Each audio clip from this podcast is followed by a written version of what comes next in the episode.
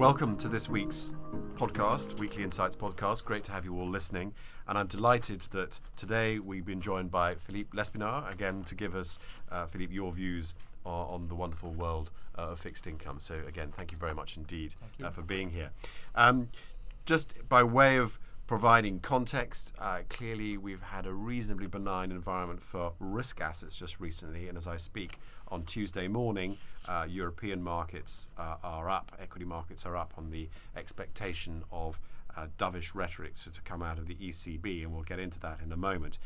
Um, more prosaically, if I look back at last week's data, uh, we had the U S headline C P I rising by one point eight percent. Uh, in May, which was down from the recorded number in April of two percent. Uh, and I think that represented almost the fourth consecutive month um, of core C P I growing only by about zero point one percent month on month. And so, again, that's quite informative for how we think about how the Fed may be reacting.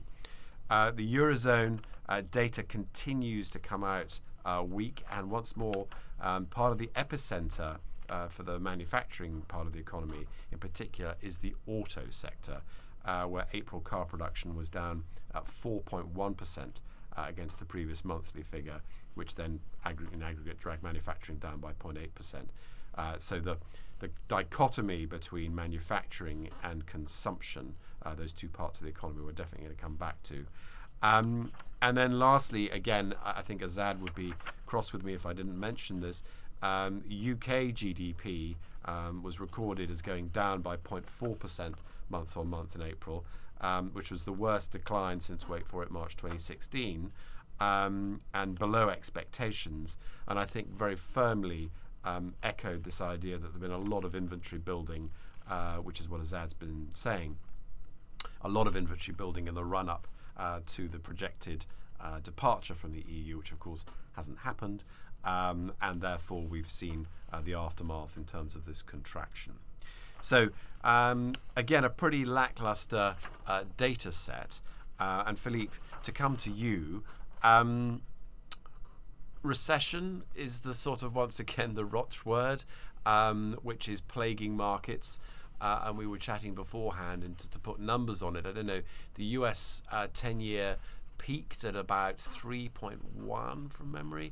Uh, and now, as we speak, it's uh, two point zero five seven ish.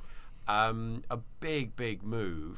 Um, and so Mister Market has gone from being quite optimistic about growth uh, to now really quite pessimistic. Um, and obviously, some of the data I've just been talking about echoes that. So what's really going on?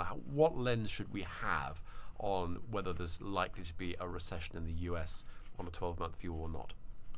So the, the fears of recession are really driven by the industrial sector, where um, you'll recall that you know we we had obviously uh, perceived that there was a, a slowdown in the industrial sector across a range of industries. I mean, autos, the auto sector is one of them, uh, tech is another, um, and and even housing for a while was soft. Um, and so there there clearly been a combination of, of factors which led to industrial sector generally, and that's a global phenomenon, slowing down uh, very fast and is now clearly in recession on its own terms.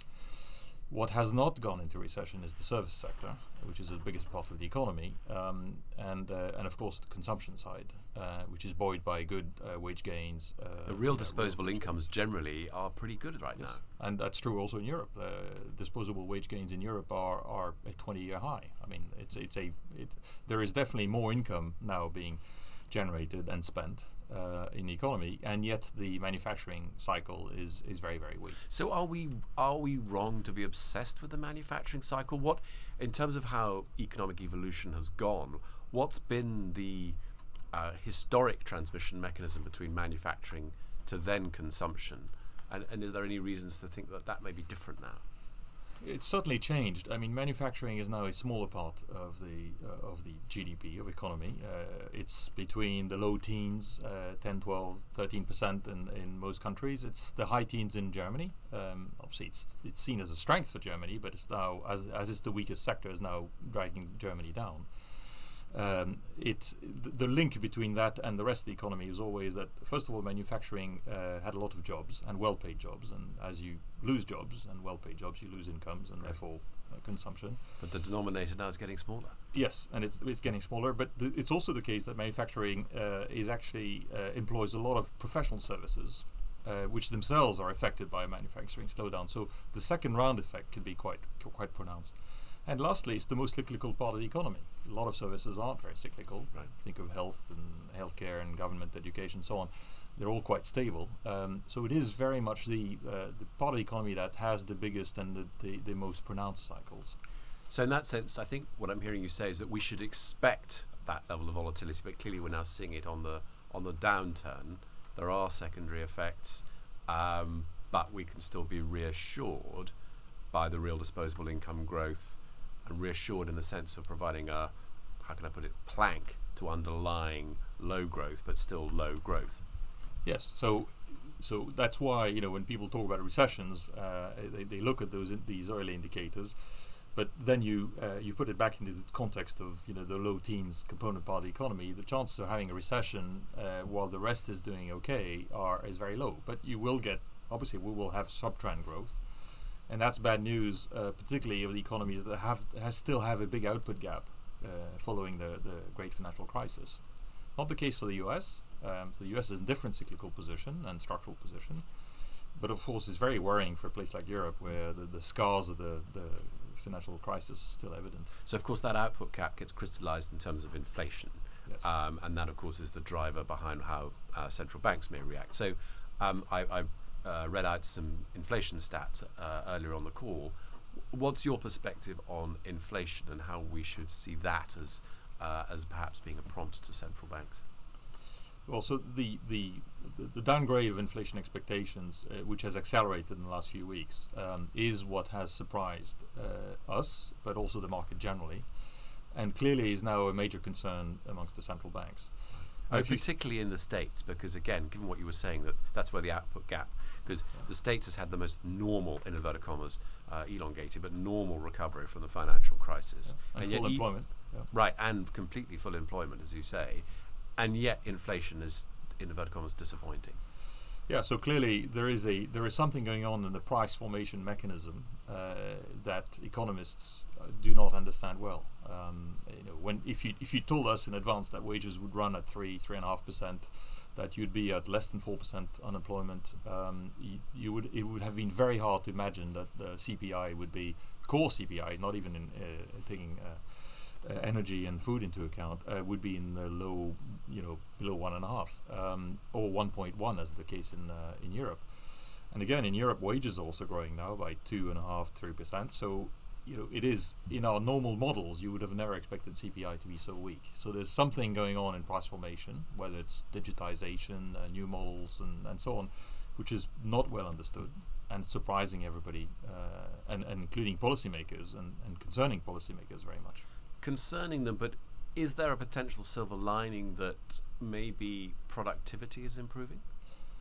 It could be. The productivity statistics are not so good. Um, partly, you know, we should remem- remind ourselves that um, manufacturing, the reason manufacturing is so small as a component of the economy is because productivity gains in manufacturing being so long, so so high for so long, that in a way, uh, manufacturing produces a lot more goods now with a lot less resources than it used to and lots less labor. Um, While the productivity in services is appalling, it's actually in some cases either flat or sometimes even negative.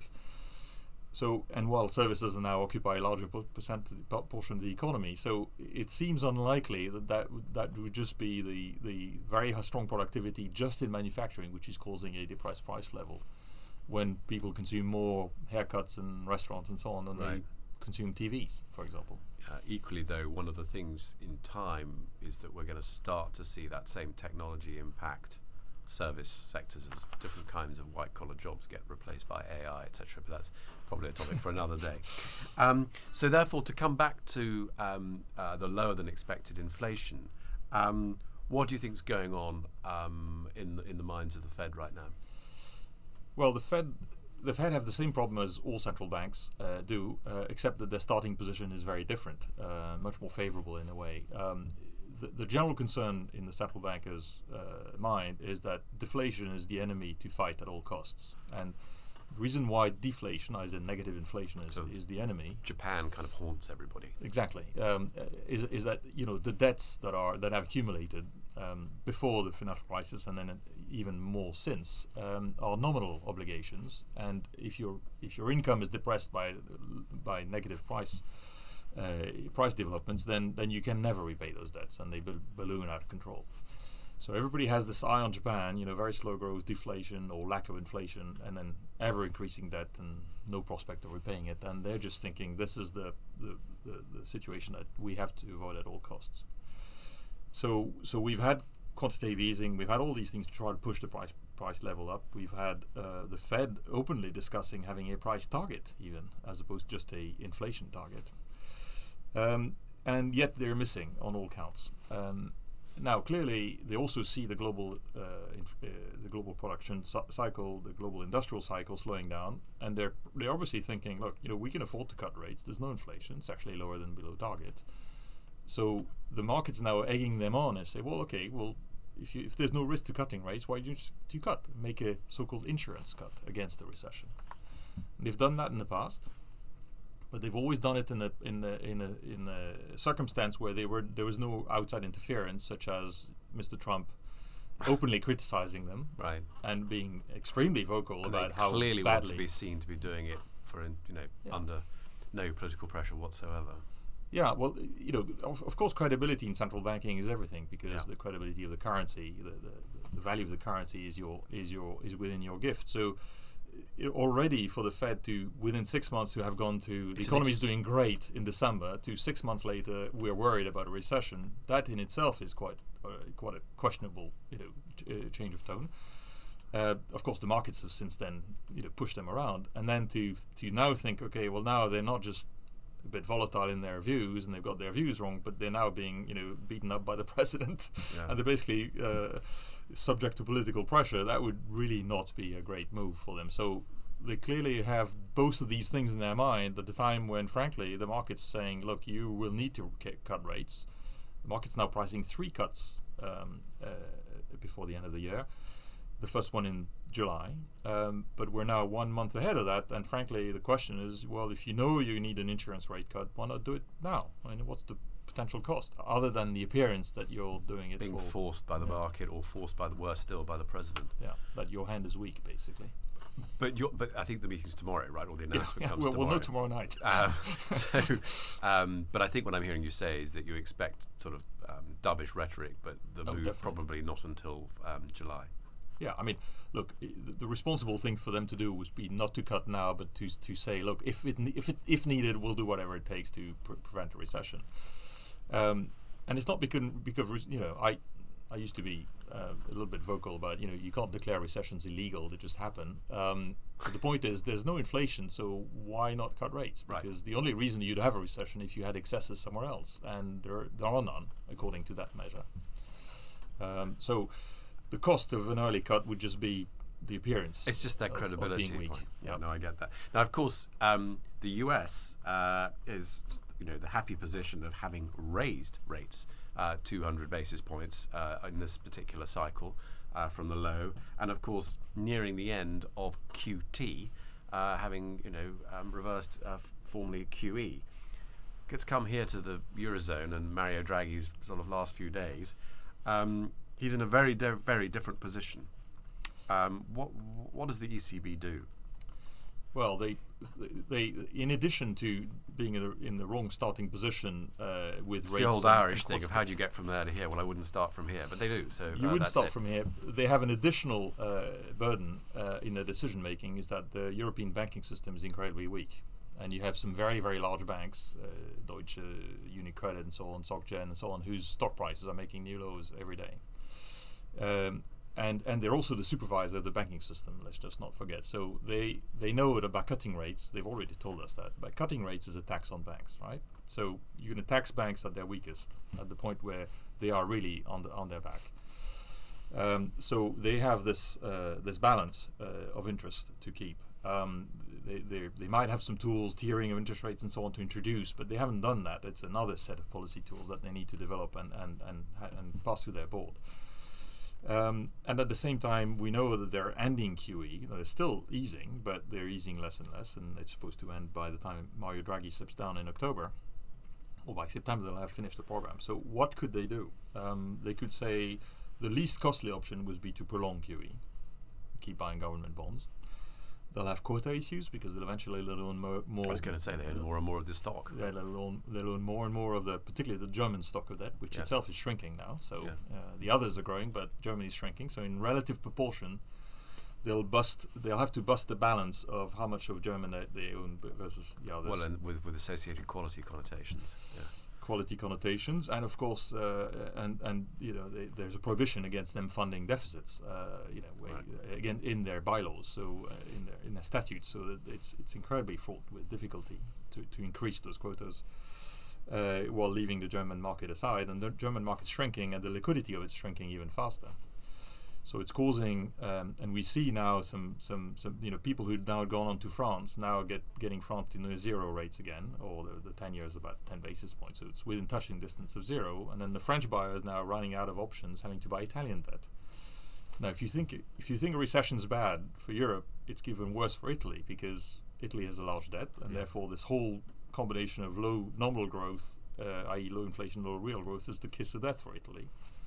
Plus, they have a government who's you know, making trouble as well. So, and yet people are forced to buy Italy because they're running out of options. So it's a very, you know, th- frankly, they don't have. It's like thread and ne- a needle. They have very, very few options. And frankly, I, as I see it, they might do a very small rate cut, but that's just a very symbolic one. Because it sounds like they may well just do a little bit of all, right? As in a little bit more Q E, extending the program, and a very small symbolic rate cut, and just find other ways in which they can. You know, ease credit conditions.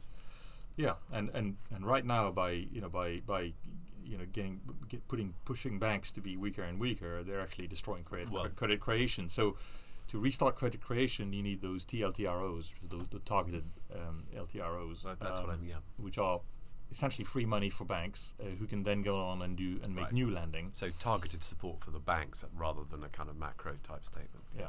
Okay. Um, So, Philippe, in, in we haven't talked about currencies against that backdrop. Um, uh, you know, given the relative strength that we've been highlighting on the call of where the U S is relative, for example, to the Eurozone, does that mean that the dollar remains the kind of default strong currency? Well, it is, but it, but you said it, it's default. I mean, yeah. it's, you know, our own view is that, frankly, we were getting to the end of the dollar bull move. And yet, to generalize. and yet. Yeah. yeah. And yet, um, and yet, you know, clearly the Bank of Japan's you know, fighting tooth and nail to prevent the yen from appreciating. We know that the uh, same as it ever was. Th- we know that the People's Bank of China is very nervous about the, the Yuan going through the, the seven barrier, and, and, and well, they don't want to rock the boat right now. Right? Exactly, it'll be politically uh, really tricky with uh, with uh, the, the Trump administration. So they don't want their currency to weaken, even though they ideally they do. It, yes. And uh, the last thing the E C B wants is the euro to strengthen, because that makes, uh, of course, European inflation even lower, um, and, and threatens their target even more. So there are really no good options uh, when you look at the currency world. Um, and uh, the only thing I would say is that, you know, by the Fed engaging on a tight, on an easing cycle and, and easing their policy, or at least indicating a downward move, it frees up a lot of emerging market central banks to pursue the right policy for them, as opposed to have to fight off Uh, rate increases by the by the Fed and the stronger dollar. So there is a silver lining for emerging markets, that the pressure from the rising dollar will ease on them. Yeah. Uh, particularly lower lower lower U S rates are great for emerging markets. That's, so that's absolutely, and we've we've source. obviously been sending that message out um, all year. Um, just lastly, in terms of positioning, um, I think you had had a kind of tactical uh, long rates on, given what's been going on, and clearly that's, you know, protected portfolios. Um, given what you said right at the start of the call in terms of the consumer side and the underlying strength, are you tempted to uh, reverse a bit of that now, given how far uh, treasuries have rallied? Yes, well, our listeners will remember that we've been trying to fight the the downward move in rates for a while, um, and you could say, well, why have you uh, why have you turned uh, why have you turned and suddenly gone long? Um, well, we we went long because we thought initially the, the very short the, the, the cycle, the industrial cycle, will be short-lived, and eventually uh, the the service sector, the consumption, uh, the consuming consumer sector, and so on would would cause you know people to be reassured that we're not going into a recession. But the industrial slowdown is prolonging itself. It's becoming more global. It's going across several sectors and so on. So our protection was to say, well, in case we're wrong, we'll buy rates. And so we've been long as a protection mechanism. Clearly, you know, pretty much the downside scenario is now in the price. Right. And so it won't be long, uh, you know, unless... Meantime, unless the level of euphoria continues to exist in equities. Yeah, well, our equity colleagues obviously live on a different planet from the... Well, from they the bond investors, equity investors to as ever last, the optimists versus the pessimists. Exactly, but but I, I would say, you know, frankly, all the bad news are pretty much in the price now, and the reaction function of the central banks to those bad news is also getting to be in the price. So it won't be long until we probably turn around and say, okay, it's time to short rates again. Great. Well, Philippe, I think we're out of time, but that was very helpful. Thank you so much. Just a few quick takeaways. Um, I think, first of all, you're highlighting the importance of disaggregating um, economic news in terms of the manufacturing sector um, and the manufacturing cycle, indeed, uh, where uh, it's in the nature of the beast uh, to have more volatility. And yes, we are very concerned about uh, that cycle. And obviously, there are some economies that are more at the epicenter of that than others. Uh, Germany comes to mind. Um, but that the underlying strength of the consumer uh, gives us um, comfort that there's a floor uh, to, to growth, um, which may mean that the market uh, in the short term, therefore, has become overly pessimistic uh, when it comes to the rates market. And hence what you've just been saying uh, in terms of maybe tactically uh, once more going short rates, given how far they've come. Uh, secondly, from a currency perspective, uh, the dollar continues to be by default uh, the sort of winner amongst losers. Uh, but because of the pros- prospects for dollar rates uh, to come down, uh, that continues to be a prospective tonic uh, for emerging markets uh, and emerging market uh, debt. Um, and that finally, as far as uh, China is concerned, um, that the renminbi will remain in focus, uh, but because the Chinese authorities don't want to rock the boat unduly uh, in relation uh, to having a, a weaker currency inflaming President Trump's ire in terms of trade negotiations, that relative stability at this point uh, is still augured for. Uh, so with that, Philippe, thank you again hugely. Much appreciate your time. And everybody, that concludes this week's podcast. Thank you so much for listening.